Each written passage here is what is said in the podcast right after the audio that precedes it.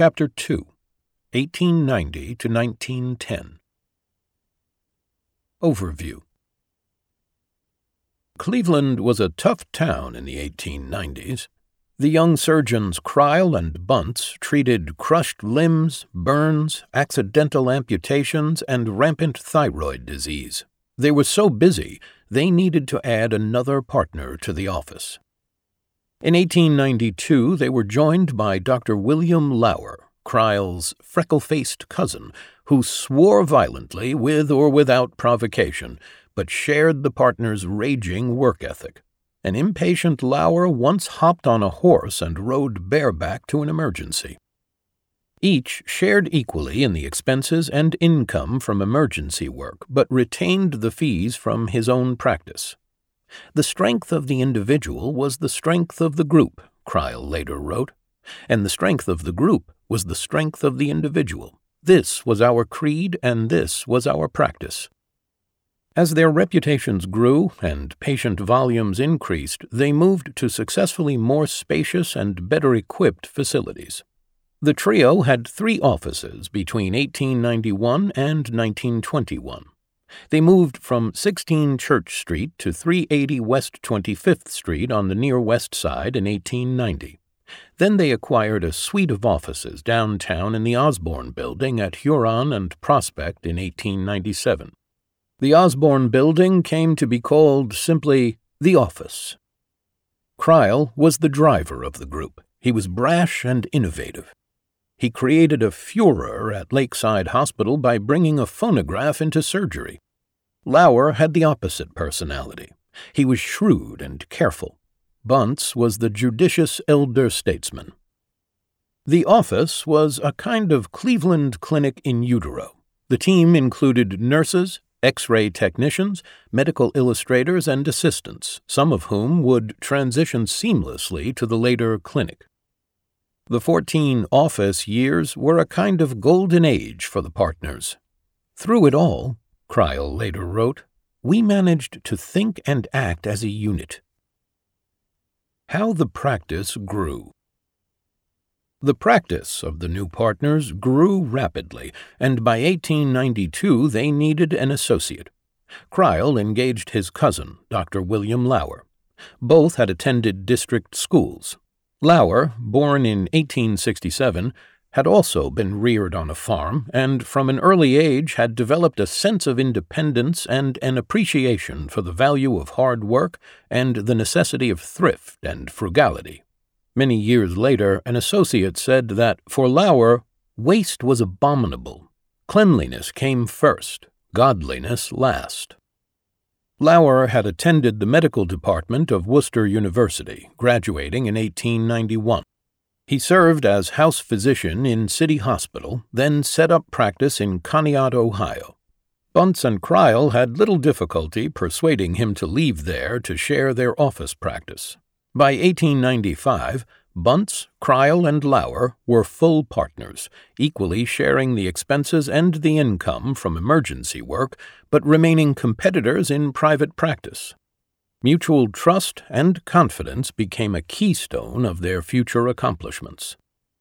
At this time, casualty insurance companies had arisen to insure manufacturing plants.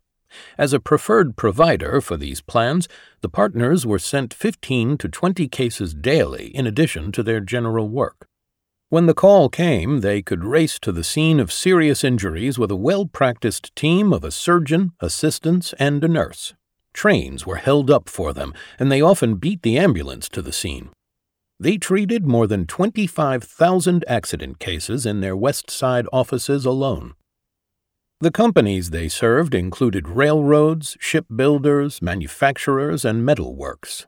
These firms supplied a continual stream of patients with crushed hands, feet, and legs who needed young surgeons' care. Additional calls for their services came from all across northeast Ohio, from Sandusky to Ravenna. Closer to home, they did not shrink from going to calls in high crime areas like the Triangle or Whiskey Island. Even the then notorious McCart Street gang allowed them to enter their territory unmolested, exacting only the occasional carriage robe, buggy whip, or horse blanket as tribute. With the continued growth of their practices, the trio moved their office in 1897 from the near west side of Cleveland to the flatiron shaped Osborne Building at Prospect Avenue and Huron Road. A year later, this collaboration was interrupted by the Spanish American War. Bunts was surgeon to the 1st Ohio Volunteer Cavalry Unit of the Ohio National Guard, and Crile was surgeon to the Gatling Gun Battery in Cleveland, also a unit of the National Guard. When they volunteered for active duty, Lauer was left alone with the office practice. Not long after the war was over and his partners had returned, he retaliated by volunteering to help quell the Boxer Rebellion in China, entering the U.S. Army as a first lieutenant. By the time he reached China, the rebellion was over, so he served as surgeon to the 9th U.S. Cavalry in the Philippines from 1900 to 1901. By 1901, the various wars were over, and Bunts, Crile, and Lauer were reunited in the Osborne Building office, where they remained until World War I separated them again. The period immediately before the Great War was productive, Success allowed them to give up their industrial practice along with the need to travel to small town hospitals to perform surgeries. It was no longer necessary to go to the patient. Patients came to them. This called for closer ties to Cleveland hospitals. In addition to their busy private practices, Bunts, Crile, and Lauer taught and helped administer at local hospitals, including some that would much later become part of the Cleveland Clinic health system. The ambitious young surgeons also found time to travel to the great medical centers of Europe to learn from the continent's leading doctors and scientists. Bunts was in Germany in 1896, where he posted an article for the Cleveland Medical Gazette on a new technology he'd observed X ray visualization, then only two months old.